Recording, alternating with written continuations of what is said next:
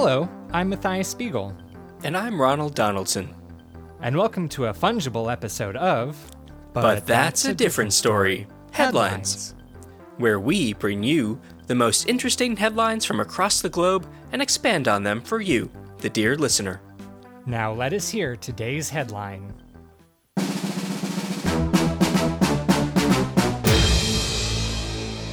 Several humans' worth of remains found in new community garden. Yes, at least three and probably up to ten uh, bodies or parts of bodies of humans, I should say, were found when uh, community garden caretaker Gladys Day was digging in the garden and suddenly found a toe sort of popping up from the dirt. Yes, her gardening group, the pups, so Gladys Day and the pups, were enjoying a beautiful day in the garden with their troughs, digging away, planting petunias. uh, when a femur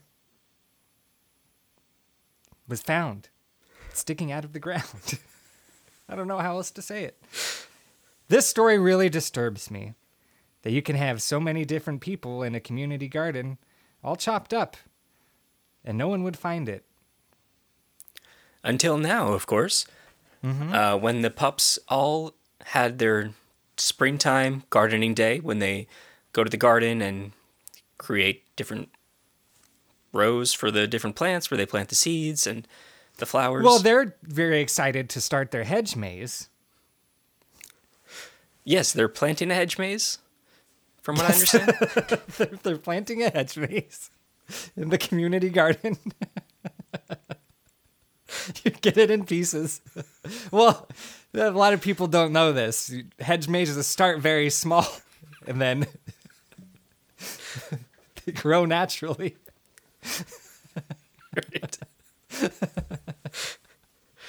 they, uh, you know, they want to practice. They want to uh, f- figure out the lay of the hedge maze and sort of. It, it's much easier to solve a hedge solve maze. it Yeah. when you see it growing from the ground up, you know.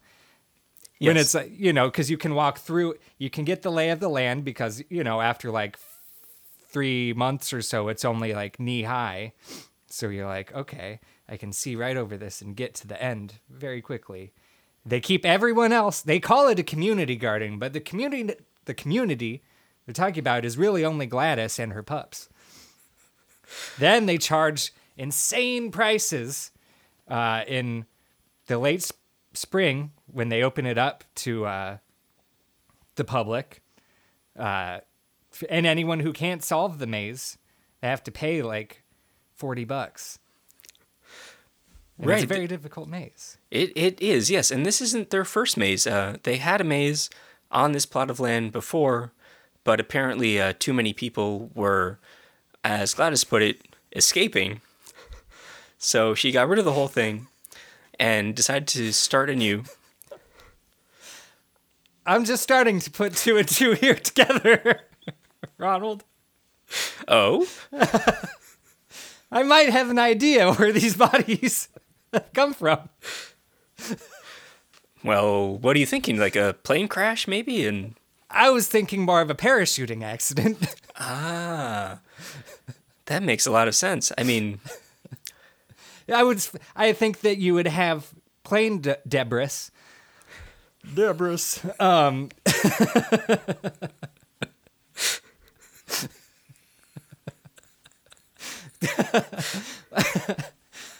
You'd have plane debris uh, around the garden, also uh, uh, mixed in with the people parts, but no plane parts were found, just people parts. So it had to be people falling out of a par- airplane sans parachute. Hmm. that At least that is the theory that Gladys is extending out to the public. Yes, yes. Now there have been a lot of detectives uh, around the place trying to find out more about these people um, after this. So far, these remains have been discovered, uh, and the police have been bringing their dogs, but Gladys's pups are keeping the dogs away. And I forgot where I was going with that.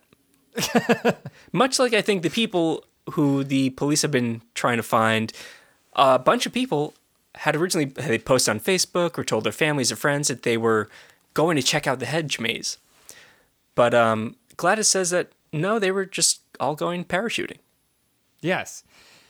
Yeah, I you know, every year they do this hedge maze and every year there's a huge rate in uh, missing persons cases. And I got to say, it seems like it's got to be this airplane thing. So many people just going on having parachuting accidents.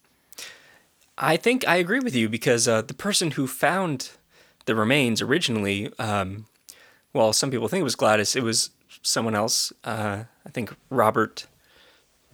Uh, Robert Durter is his name. just a, just a name. uh, when we tried to contact him, we asked Gladys, you know, what became of Robert, and Gladys said that he went parachuting. Mm-hmm. Yes, it seems that a lot of people, midway through their uh, entrance into the garden, decide that mm, it's such a beautiful day. Why don't I go parachute parachuting, where it's extremely illegal above New York City? Notori- New York City, a place notoriously where you really should not be flying small aircrafts above the city. I think there's pretty strict uh, restrictions there. True. But these people are somehow finding a way to do it and messing it up every time. Well, I think, yes, you bring up a good point. We should really look into this scourge of parachuting deaths and perilous parachuting. I mean, thank goodness we have Gladys to help us out and to, to point us in the right direction. Yes, that direction would be up.